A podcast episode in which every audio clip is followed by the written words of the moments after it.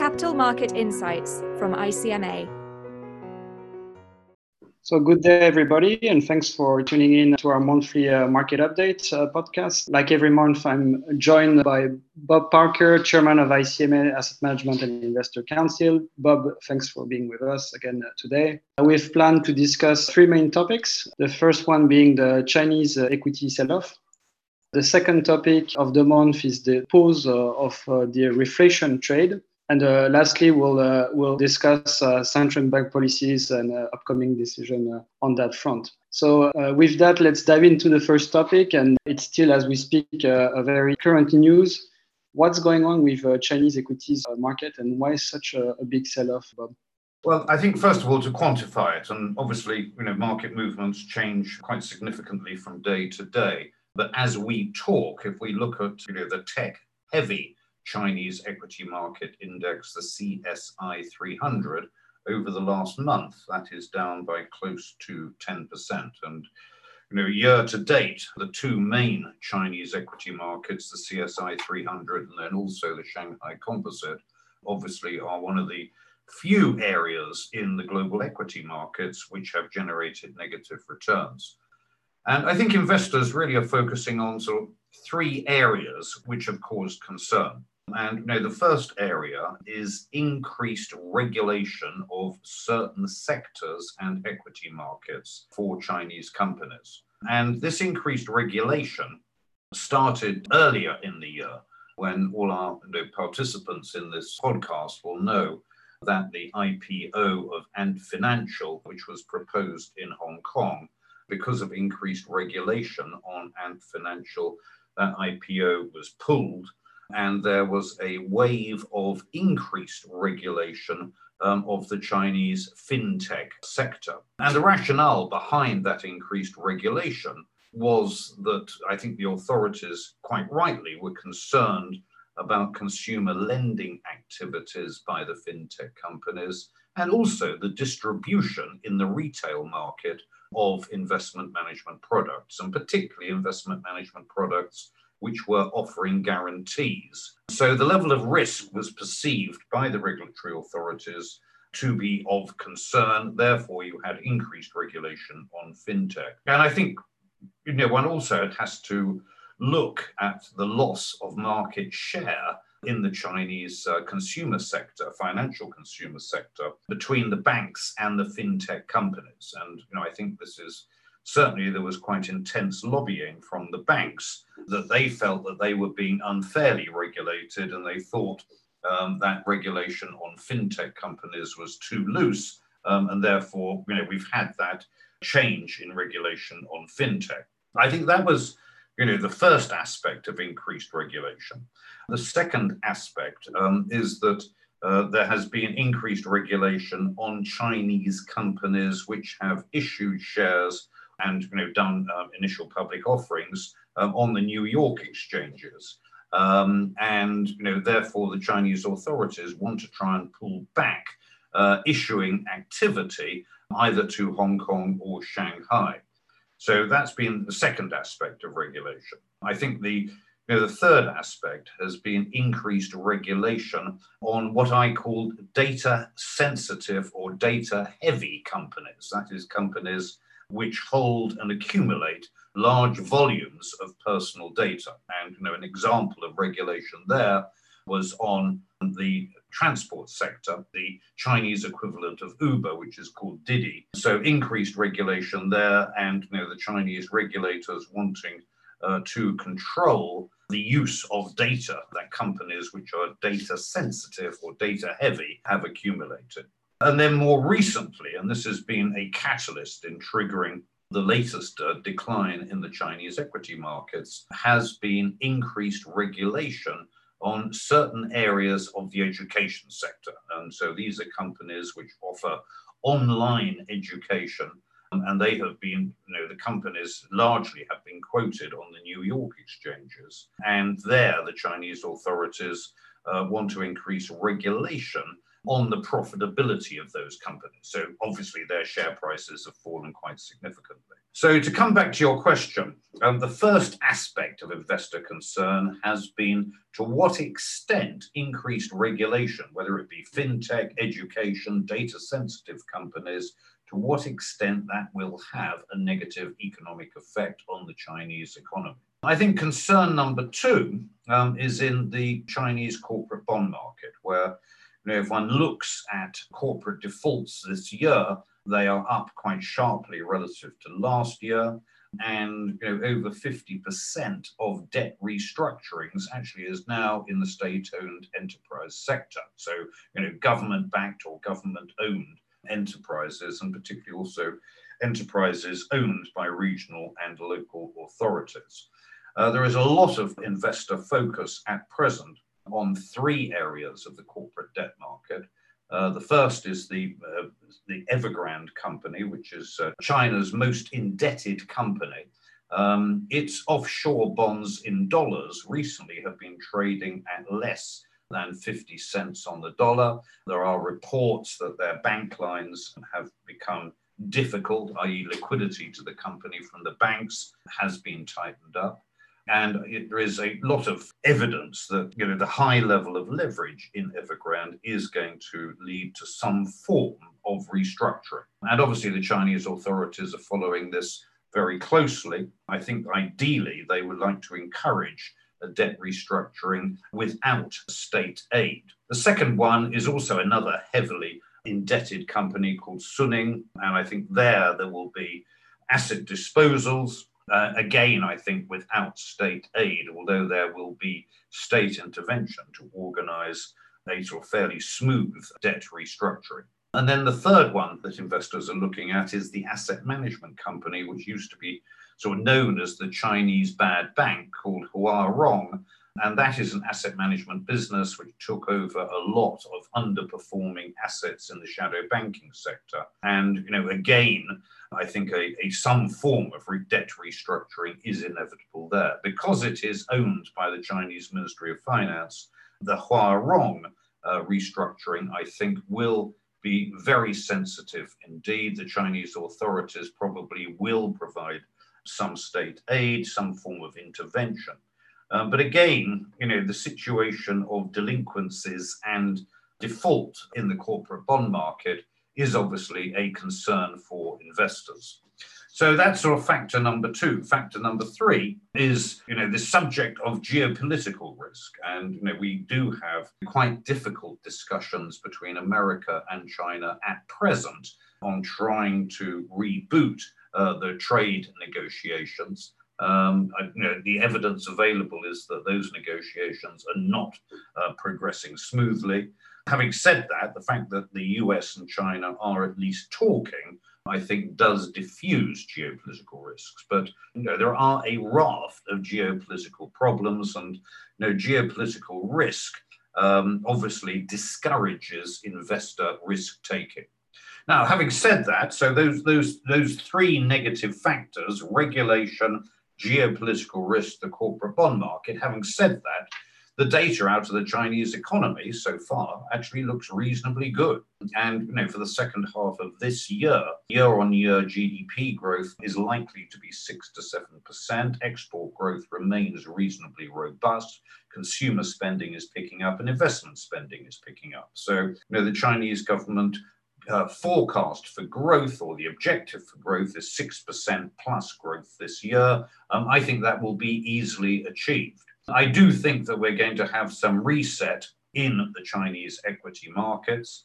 Um, and you know, certainly, I think the fintech sector probably does continue to underperform for some time. But with a price earnings ratio you know, of around 15, uh, you know, the Chinese equity market is reasonably priced, and within that, there are certain sectors such as financials and industrials, um, and also consumer staples, where you know price earnings ratios are close to 10 or below 10. So there are areas of the market which are well supported. So we're going through what I regard as an inevitable correction that will probably continue for some time. But after the big falls we have seen, I think we should start to see some support for the Chinese equity markets over the next month. So I think in conclusion, I would say that I think that the major fall is probably behind us. Do you have any idea of uh, institutional investors, investor generally speaking exposure? Do you think they've reduced enough their exposure? Um, what, what's the attitude uh, so far? Do we do we have institutional investors still being too much exposed to those risks you described? Well, obviously, a large part of foreign institutional investment in China is actually via private equity. And there, you know, the private equity investors are in China very much for the long term. So I think that, you know, there, I don't think you're going to see heavy selling from private equity investors. Where already you have seen quite significant selling has been in the ETF market and where you know ETFs linked to Chinese indices. So you know there it's inevitable that any market net downturn you are going to see the most liquid assets being sold uh, the most quickly, and that has certainly been the case. Um, in this Chinese market sell off. So there has been pressure on ETF sales. I think a large part of that selling probably is, as I mentioned, is now probably behind us. That's occurred over the last month or, or two, and certainly that selling pressure has accelerated more recently. I think for other investors, and mainly sort of institutional active, actively managed portfolios, I think there has been a risk reduction on China over the last month. And you know, if the question is, are there very large leveraged long positions in the Chinese market? That probably was the case at the end of last year and the beginning of this year. It is, I think, less so the case at the moment. So, you know, that's why I think the contagion risk from this downturn in the Chinese market is probably fairly limited. And that's why, you know, so far over the last week, the selling pressure in China has largely been confined to China and some markets which are highly correlated with China. And one I would mention, of course, is Germany and the relationship between you know, German manufacturing and the Chinese economy is very strong indeed. And whenever we've seen falls in the uh, in the Chinese markets, that has been followed by falls in, in, in the DAX. So that's one area where there is some contagion. And uh, but elsewhere, you know, is there going to be contagion resulting in sharp falls in you know markets like the S and P or you know Latin American markets? I think probably not. If anything, it may have helped the U.S. tech sector, no? Um, well, you could argue yes, um, and you know, there is this big discussion as to whether there will be increased investment in the tech sector in America. And there is the use of the word, which I don't particularly like, which is re onshoring. And what that means in English is you know, whether it's tech companies or you know other companies moving manufacturing operations from countries like China back to the United States. Um, and you know, there is clear evidence of that happening uh, in, in the tech sector. Um, and it's quite interesting if you use the example um, of one company, Apple. Apple is an American company.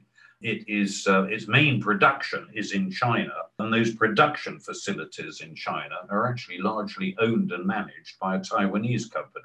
So, could actually argue that Apple is Chinese, Taiwanese, American, but you know, I think one thing to watch is actually whether operations by companies like Apple uh, will increasingly be switched back to the States. And I think there will be um, a clear trend there. What a great segue to talk about inflation and uh, uh, re- reflation. So, what one thing that was surprising that we already started to see a couple months ago, that there was a, there was a pause on the uh, yield going up, and it seems that you know at least this month they've gone down quite quite uh, sharply. What's the reason for that? We're supposed to be in a reflation context, uh, so it's hard to understand what what are the factors uh, explaining this uh, particular phenomenon in the short term. Well, I think no, first of all, just to quantify it, um, in March, 10-year U.S. Treasury yields were close to 1.8 percent. 10-year Bund yields were, were close to minus 10 basis points and we saw 10 year Japanese government bond yields you know, at around plus 15 basis points. you know, as we talk, 10 year US Treasury yields have come down to close to 1.2%. So, you know, a rally, a bond market rally of 50 to 60 basis points, and, you know, Bund yields, 10 year Bund yields, you know, have moved to minus 40, minus 45 basis points, and JGB yields are back to, uh, to close to zero. So, I think two themes. You know, theme number one is that we have had this bond market rally. And you know, theme number two is that all bond markets have been highly correlated. So the move in US Treasuries has seen, you know, likewise rallies in European markets and uh, and in Asian uh, bond markets. Um, and coming back to our earlier discussion on China, you know, we've seen you know government bond yields there, ten-year government bond yields move back down less than 3%, whereas back in March, you know, they were trading up at 3.3, 3.35%. So this move in bond markets has been global. It's not just a US issue. Um, it also means that real yields have become you know, more negative. And you know, if, for example, we look at the United States, the latest uh, consumer price figures show that year on year inflation is 5.4%. And you know, therefore, if you just take the simple calculation of the CPI minus the bond yield, we've got a negative real yield on 10 year US Treasuries of above 4%. So, by historic standards, that is exceptionally high. Less severe in uh, Europe and Asia, but even so, there has been this trend towards yield, real yields becoming more negative. So, you have to ask the question well, what's going on? And uh, I think really, so one has to look at it two ways. The first uh, is that there are a number of technical factors. Now, let's not forget uh, that the Federal Reserve is still buying 120 billion US dollars worth of US treasuries and mortgage backed securities every month. And although there is a lot of speculation that they will taper their quantitative easing, um, it's going to be a very slow process. So, you know, that, that 120 is there as a backstop. I think the second technical factor um, is that the US Treasury has been very prudent, despite the high level of the budget deficit, in managing its cash flows. So, you know, obviously the banker to the US Treasury is the Federal Reserve, and US Treasury balances at the Federal Reserve are near a record high. And that means that there is less pressure on them, at least in the short term, uh, to issue new issues of US treasuries because they've got that very strong bank balance. So we've got the Fed buying and you know less issuance by the US Treasury. Um, and I think another factor, because of that less issuance of US treasuries, obviously, you know, US Treasury availability is very important for the repo market. Uh, and there are a lot of reports uh, that there is actually a, a, shortage of collateral of US treasuries in the repo market. So uh, that again has been a factor in depressing yields. I think, you know, in Europe, let's not forget um, that the ECB is currently making bond purchases or asset purchases um, of 80 billion euros per month. And, you know, there's a reasonable chance that in, you know, August, September, that in fact the ECB may actually increase the amount of asset purchases. So again, that is a factor driving yields down. So those are the technical factors. Then if we look at the fundamental factors, if you look at investor surveys, yes, they are concerned about you know the rise in inflation and certainly the inflation numbers globally over the last two months have seen quite a significant acceleration. But I think investors are also likewise concerned about the high valuation levels that we are seeing in most equity markets. So, what we've got, uh, if you look at investor surveys, is actually a classic barbell, whereby investors don't want to miss out on the potential further rise in global equity markets. But on the other hand, they want to hedge their risks. And the way they're hedging their risks is going into bond markets. So there is that increased hedging and there is those barbell positions. Um, I think linked into that is also what's happening in pension fund markets. And you know, a lot of pension fund markets have natural rebalancing. So in balanced accounts, and particularly in pensions, which are these sort of target maturity accounts, as equity markets rise, then those pension funds automatically rebalance, taking profits on equities and moving the money back into bond markets. So in the pension fund market, you see those flows of profit taking um, in equity markets. Is inflation going to come down? Is growth going to slow? Those are the you know, two very fundamental questions coming back to your question on reflation. And you know, the answer is yes, you know, inflation is, I think, going to moderate over the next six months to one year. Um, and the reasons why is first of all base effects. And you know, if we go back one year, obviously there was the, the risk of deflation. And what we're seeing at the moment is year on year figures are partly driven by the very low levels of inflation or deflation, even that we had one year ago. Base effects will obviously unwind over time. I think linked into that also is the commodity prices are now stabilizing. So, oil over the last uh, 15 months has risen dramatically. Brent up from $20 a barrel to over $70 a barrel. It now looks likely that energy prices and industrial metals and actually soft commodities such as corn after their dramatic rises are now stabilizing. So that takes some of the heat out of inflation. And then the distortions that we have had whether it be in labor markets or in supply chains, which have been a factor driving inflation higher. Uh, I think those distortions will gradually ease off over the next six months. And where you have in Europe and the States labor market support programs maturing, in, you know, for example, in the States in September, that takes the heat out of some of the upward pressure on wages and some of the, uh, the pressure in labor markets. Now, having said that, I think central bankers face a challenge because the decline in inflation is probably going to be painfully slow. So, for example, American inflation currently 5.4%.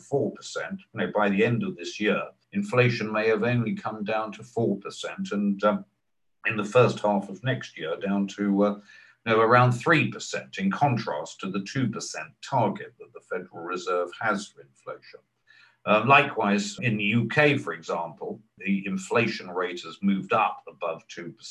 I think there's a very high probability in the near term it moves up to 4%, and then you know, only slowly comes down to 3% by the end of this year. And in Europe, I think that by the end of this year, inflation at 2.5 to 3%, and only coming back down slightly under 2.5% in the first half of next year. So I think sort of above target inflation is here for some time. And that I think could be a challenge for central bank policy over the balance of this year and in the first half of 2022. On growth, the growth numbers I think will continue to look reasonably good.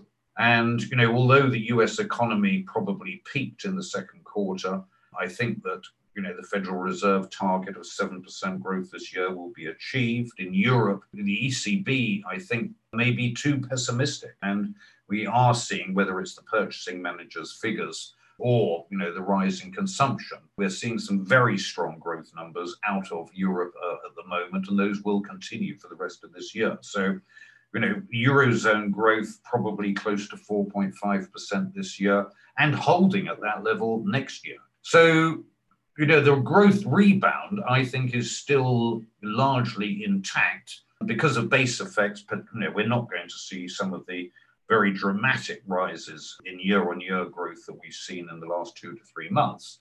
But if one looks, for example, through to the first half of next year, US growth running at 4%, Eurozone growth running at you know, 4 to 4.5%. I think one surprise could be the recovery in Japan and Chinese growth, which we talked about at the beginning of this conversation, um, you know, continuing to run close to 6%. So the growth outlook, I'm still fairly optimistic on.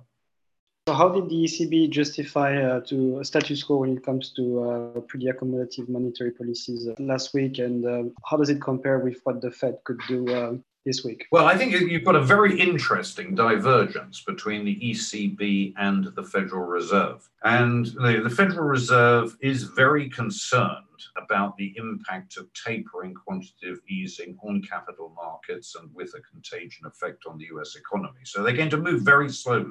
But, you know, given the US growth and inflation numbers I described earlier, I think there is a very high probability that the Federal Reserve will start to reduce its quantitative easing in the fourth quarter of this year. And it will start in the mortgage backed securities market. And there is a lot of discussion amongst Fed members as to whether the US housing market is overheating. And the answer is house prices are rising at 10% plus. Latest figures actually show year on year increases of around 13%.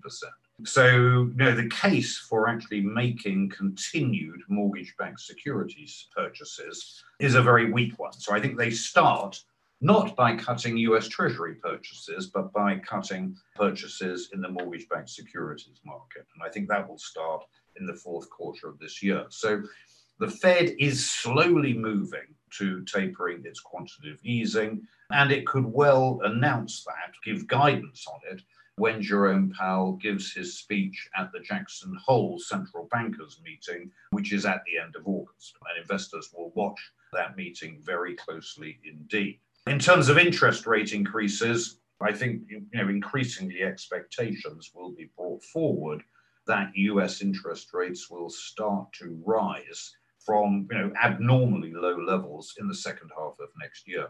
So I think guidance from the Fed is reasonably clear. In the case of the ECB, Mrs. Lagarde you know, last week said that uh, the ECB wants to be persistently accommodative. I think that there is this short term concern at the ECB that the problems with COVID are still proving challenging. Um, and that's certainly, if one looks at the data of new cases over the last month, is certainly uh, true.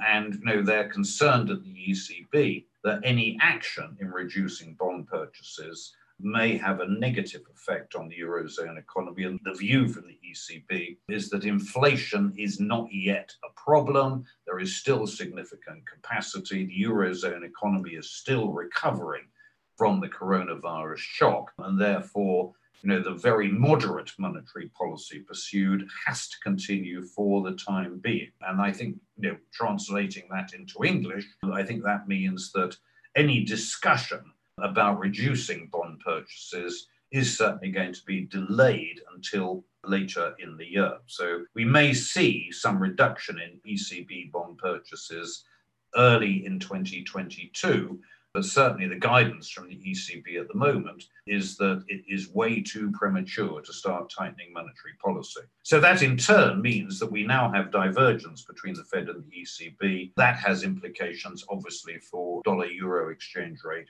and you know, certainly is supportive uh, for a further appreciation of the US dollar. Maybe one last word before uh, we conclude. We can have surprises in August, and uh, it can be a we, we witnessed some market volatility during this month. Do you foresee um, any um, concerns, any events, anything that we should be uh, worried about while enjoying our summer holiday, or uh, should we we can go relax and, uh, and not worry this year? if you look back at historic data over the last 30, 40 years, August has always been a volatile month. And in, in many cases, it has been a month where there have been market shocks. So if one goes back to you know the late 1990s, in 97 we had the Asian sovereign debt crisis. Then in 98 we had the Russian sovereign debt crisis. And you know, quite frequently, you know, we've we've had issues with market shocks. Now, one can it's very difficult to forecast market shocks. You could actually argue that you know what we're going through as we talk with this sell-off in the Chinese equity market. You could actually argue that that is a mini shock. But having said that, you know what are the circumstances behind major market shocks?